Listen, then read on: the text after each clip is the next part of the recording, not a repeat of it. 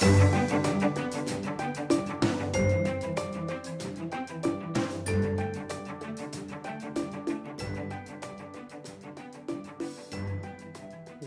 to the Harvard Center for International Development's Road to GEM 23 Climate and Development podcast. My name is Charles Hua, and I'm a senior at Harvard College and a CID student ambassador.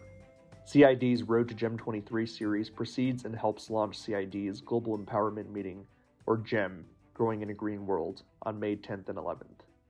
At CID, we work across a global network of researchers and practitioners to build, convene, and deploy talent to address the world's most pressing challenges. On our road to GEM 23, we strive to elevate and learn from voices from the countries on the front lines of the climate crisis, and will feature important learnings from the leaders who will be active participants at GEM 23. This week, we are joined by Kritika Kharbanda, a Master in Design Studies candidate specializing in energy and environment from Harvard Graduate School of Design and a Chang Social Innovation Fellow at the Harvard Kennedy School. She is the co founder and chief product officer at Pathways, a climate intelligence platform for the construction sector. On a mission to decarbonize the build sector in every capacity, she also co founded Decarbon, a nonprofit that enables data transparency for sustainable construction. Kritika, thank you for taking the time to talk with me today. Thank you so much, Charles. This is super exciting. So, a lot of your work focuses on buildings. Why is decarbonizing the building sector important, and what role is Pathways and some of the other projects you're working on playing in addressing the building sector? You're starting with a very important question. So, the building industry right now contributes to almost 40% of the global carbon emissions in the whole mix of carbon emissions. And by 2060, the urban environments, which means that the cities we are building, all of that will double in size. This means that we'll release almost 250 gigatons of embodied carbon. And this actually is the carbon in the wall behind me and the floor on which we are supporting everything. All of these numbers actually account to building a new New York City from now until 2060.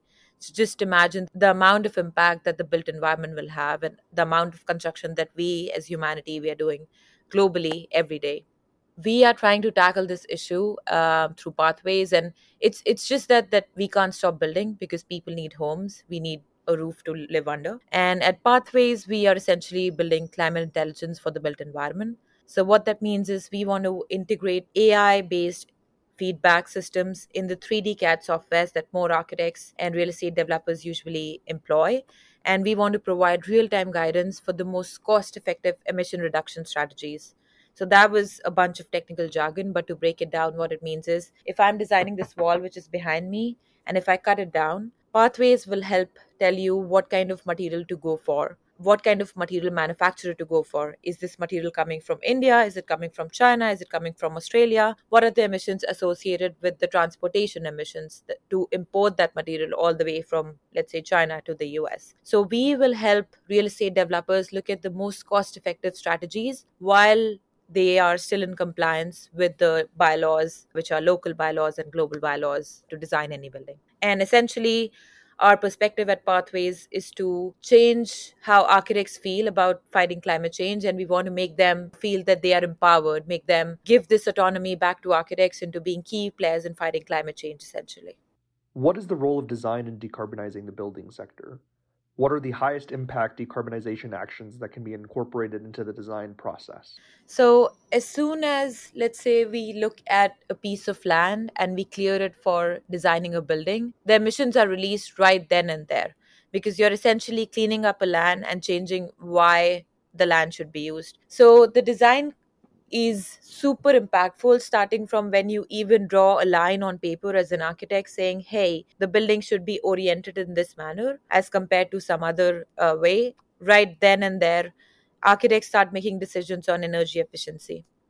So everything starting from say if you want to orient your building in a way that the building can capture more solar radiation the building in turn in the uh, later stages uses lesser energy because we have more daylight coming in. So, every small step, every small decision that an architect makes throughout the building process, starting from the concept design phases to actual construction, heavily impacts the overall energy efficiency. So, let's say, firstly, it's the orientation. Secondly, when I, as an architect, de- determine how much of my envelope or the facade or the like the walls that cover a building how much of those will be window versus how much of that will be solid also has a huge impact on both the daylight that enters inside a building and the energy that the building will use in order to heat or cool the building Thirdly, designing according to the climate is super important. So let's say if you're in a very cold region, you can't design in a way that the that it, the building is super open, so you can't have a lot of glass because that means that you need a very heavy mechanical system, a very heavy HVAC system, which is like a heating, ventilation, cooling system for your building to artificially heat it. So, an architect has super important decisions to make, but we want to focus more on the material decisions. So, for example, if you use a certain grade of concrete versus, versus some other grade of concrete, there are several different kinds of emissions associated with every material decision you make. For the facade, if you end up choosing, let's say, steel except for aluminium, you end up saving almost 15% of carbon emissions for every square meter of facade that you're building. So these material decisions are super important. And mostly it's the core and shell, which is basically the structure of a building, the columns, the beams, the floor slabs, and the envelope or the facade, because that's where the most of the material is employed in a building. And these material decisions are super important because they have a very heavy hand in changing the amount of emissions that are associated with your building. Buildings, of course, are a very tricky sector to decarbonize. You have to balance sustainability considerations along with a range of other factors like housing affordability, zoning and siting issues, and comfort. How do you balance all these different constraints and considerations? That's a great question because most of the time when I talk with people who are sustainability specialists, so let's say even architects, they feel that it's one dimensional on how we should approach different kinds of building projects, but that's not usually the case. So, how we work in an architecture office typically is we have a large team. So each person represents some other kind of service that is built into, weaved into this whole holistic design project that is formulated in the end. So when we start with the project, we consider the local bylaws, the global bylaws. We investigate what are the zoning and uh, setting constraints with every project. And then we define like a very rough, let's say, envelope of this is the big chunk that we are supposed to build based on, let's say, as an example, the shadow laws, or uh, this is the type of building that should be constru- constructed here in this land parcel, and that's what it's allocated for. So it's not singular in how we approach a project it's very multi-dimensional and a lot of people come together from these different kinds of backgrounds who have different kind of expertise we have a mechanical engineer we have a fire safety engineer we have a landscape architect we have a computational designer and we have me who's a sustainability specialist so we all put down our voices across the different stages of projects, starting from concept design phases, schematic, detailed design, and eventually construction, occupancy, and sometimes even post occupancy. So we all come together to build a project which is which kind of complies with all of these different sectors that we are looking at. So it's not it's not singular. There is no one solution fits all. We all come together, we brainstorm different approaches, we all brainstorm what is the most most sustainable way and i'm using the term sustainable very loosely here sustainable across economics across social across actual environmental parameters and what is the best that can we do uh, with this piece of land here. For the listeners of the podcast, can you explain how the challenges of sustainable building design and construction may differ in developing versus developed countries, particularly for challenges that may be encountered for developing countries? Sure. So maybe I can talk through an example because I originally come from India. I worked there as an architect for one and a half year fun fact that both of my parents are architects so i think i got conditioned into being an architect because of all the dinner conversations we'd had around the table every night. And i grew up with this whole design mindset essentially. So in india sustainability is not an add-on packaged service that the client will ask uh, architecture firm to do. It's more directly weaved into how an architect designs building so we don't have a separate financial budget for an architecture firm to perform analysis on. Let's see how my design is performing in terms of uh, wind simulation or solar radiation or daylighting. It's very much a learned experience if we talk about sustainability in india. So we have had several historical buildings specifically from mughal architecture the south indian architecture that perform excellently in terms of how they comply with the Indian climates. So we have a very hot and humid kind of climate, but it's not standardized. India is a big country, so we have different climates across different regions north, south, east, and west. But in most cases, it's more focused on inspiration from these traditional pieces of architecture. So in India, we would design maybe keeping natural ventilation in mind, and we would have a more open to exterior building. There would be an intermix of this juxtaposition between interiors and exteriors, while it's way different in how sustainability is perceived in, let's say, European countries or or in the US because here it's a separate package that is sold to the architecture firm by the client. So the architecture firms will essentially do an analysis on different kinds of parameters like the wind performance, daylight performance, thermal comfort, exterior and outdoor thermal comfort, and the solar potential. All of these services will be weaved into when a real estate developers hires an architect and says, "Hey, we want you to do this project and these are the financials associated with it. Now this all of this is very much from let's say an architectural perspective but generally i would like to point out that there are lesser policies there are lesser uh, incentives in the developing countries as compared to the developed countries. But shockingly us is still way behind in terms of policies in environmental and sustainability parameters the European countries are doing pretty well, especially the Nordics, because right before coming to the grad school, I was working three years as a sustainability consultant at a large scale architecture firm in Denmark. And while leaving, there was a mandate that came in Denmark the very same year that all architecture firms have to report how their building design are performing across embodied carbon parameters. So there are very stringent laws in developed countries, while developing countries are kind of behind in doing all of this for obvious reasons of economic and uh, social injustice. Thanks so much for sharing a bit more of those perspectives. Within the building sector, where do you see models or best practices for success? And to what extent can those best practices be rapidly deployed, particularly in developing countries today? Sure. I would like to maybe start with the ESG frameworks which have been put into place. And I know that the ESG framework is a very, very broad term. So, what it basically means is environmental social governance practices. And it's a framework which was developed in order to keep in check several commercial and uh, large scale bodies and keep them in check based on how they're performing across these parameters. So, I would say that mostly in developed countries, there are several companies that are following this framework. However, there are no standardized metrics to report. So basically, these companies are pretty much free to do what they want. And that's where we're seeing a lag in how ambitious these companies have been in saying, hey, we want to be net zero by 2030 or we want to be carbon neutral by 2030, but they are still way behind in actually actualizing these targets that they have set some frameworks that I would say are very important for both developed and developing countries is having equitable transparency across how these companies are reporting the metrics on performance across ESG frameworks. So, firstly, recommendations relating to disclosure and decarbonization, and emphasizing that these new institutions can make robust commitments to invest in community resilience. So, mostly having frameworks that when these big investment companies are putting in money across different kinds of companies and let's say both developed and developing countries there has to be a sense of transparency on how they are reporting the kind of investment and mapping the whole stream of how this investment flows from top to bottom. So I feel that is super important.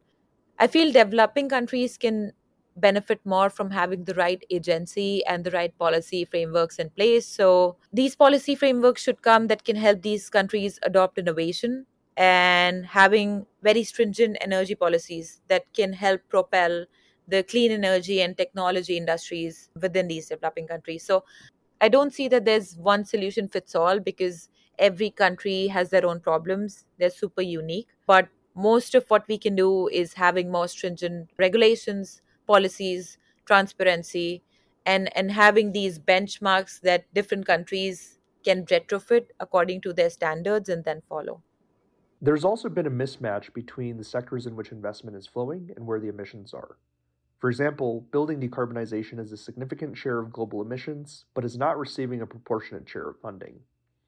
There was a PwC report showing that the built environment accounted for 17% of global emissions in 2019, but only 4% of global climate tech venture capital investment. How do you explain this gap, and how would you propose addressing it? Sure, let me first break it down into different parts and first address why this is happening the gap in sort of investment.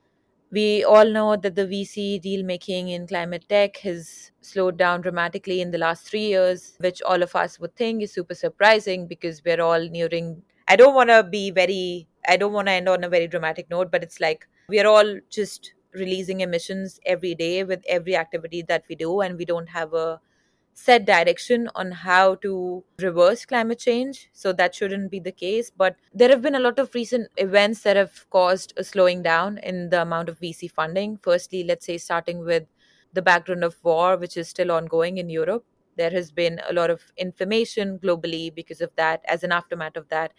And thirdly, there has been a sharp correction in the capital market. So you've seen what happened with the recent Silicon Valley Bank. And there have been a lot of these aftermath, which are kind of a ripple effect. And we've one thing which has also been kind of separate from all of these events, series of events that have happened, is that a lot of companies have started spotting greenwashing. And these companies are just greenwashing in how they are reporting ESGs. Now, I'm just using this term in a very literal manner, but there are several ways and loopholes on how companies can report hey, we are doing excellently in terms of ESG frameworks, but they're not actually moving the needle as significantly as this ESG framework was put in place to help them or enable these companies to do so. So, all of this I feel has led to a crumbling investor confidence in different kinds of companies. And I feel that that might be one of the reasons why this VC funding has slowed down. And specifically looking at the disparity between global north and south, we all know that southern companies are comparatively still developing as compared to the northern ones. There are weather extremes in the southern companies that have exposed millions of people to food, water scarcity. And I feel that most of the efforts to fund the companies in the global south have been mostly upstream. So the funding never really follows through and reaches the people who are supposed to get this sort of funding to make actual advancements. So, one example is me working as a social innovation Chang Fellow at Kennedy School, and I have some friends who come from Latin America, and they broadly describe this problem very well across different kinds of initiatives that they have. So, one of them is working with the police violence in Brazil. One of them is working across a different sector, which is more purifying water. But they all feel this issue across different different sectors. So, it's not just that the funding doesn't reach global south in just climate related investments. So, some ways of reforming is is I would say again transparency. So there are no structures that map how this funding flows, what are the stakeholders involved in different kinds of investments. And we should have, let's say, a standardized system put into place that maps this correctly and efficiently. And that's one way of making sure that all of these robust commitments that people do, hey, we will improve the situation in this country, never really follows through. So we need to have systems in place that hold people accountable generally. And then again, I feel that there should be reformations in the existing policies of global trade and intellectual property transfer rules. So these developing countries are not allowed to harness their own green industries and they're not able to access technologies that are developed in richer states. So this is a second a second avenue where we can be more more stringent in terms of how these structures come into place. So let's say, like hypothetically, uh, a rich European countries is performing a lot of is accumulating a lot of waste and generating a lot of waste generally, and all of this waste get transported then to China, which is where it's burned. So whose carbon is it? Is it China who's burning so much carbon, or is it this rich country?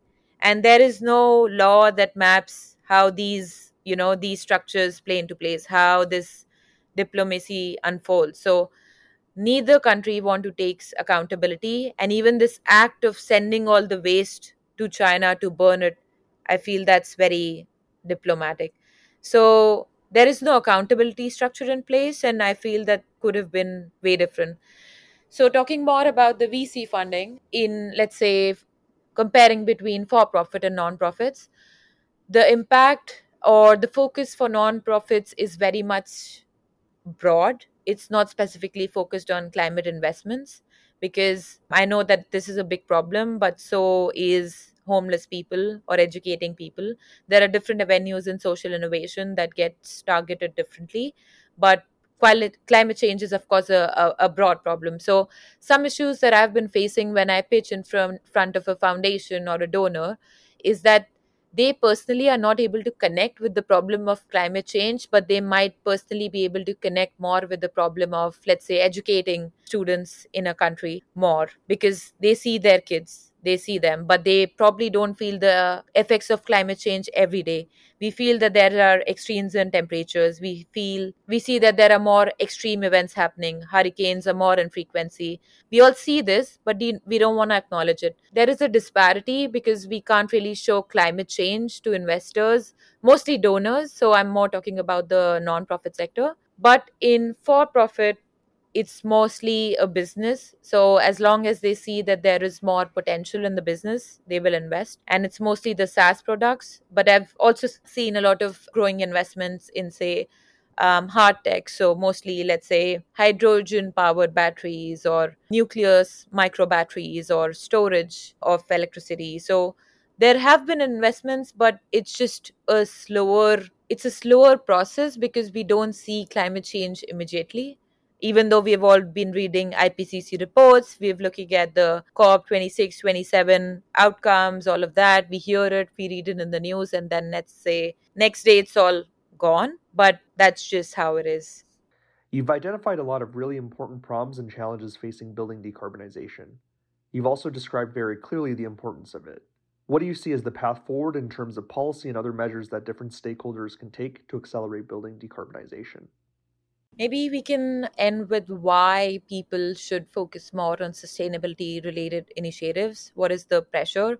So, let's say if there are no policies coming in, what is another avenue on how can we make how can we hold these real estate developers more accountable or how can we push these real estate developers to do more do things in a more sustainable way so some things that we've been seeing is that institutional investors are struggling to respond to their ESG disclosure requirements.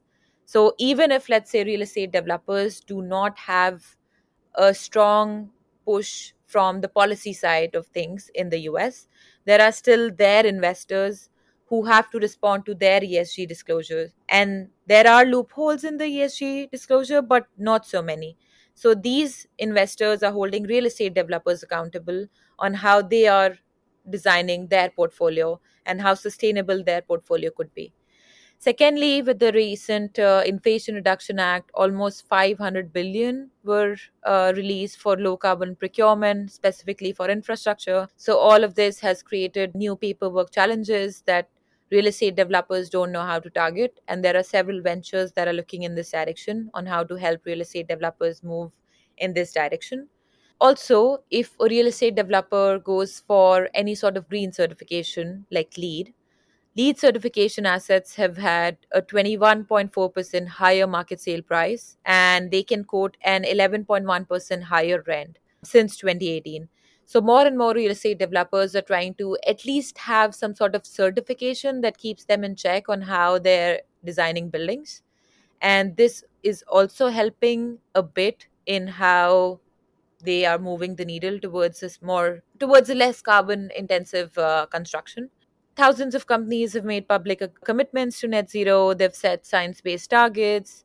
They've sought to demonstrate their wider commitments to the society through b corp status. So these companies have also started moving more towards hiring people who have this sort of specialized knowledge in sustainability and they're helping them achieve these targets um, in a timely manner there are million, multi-billion dollar mega funds that are increasingly being channeled to climate tech.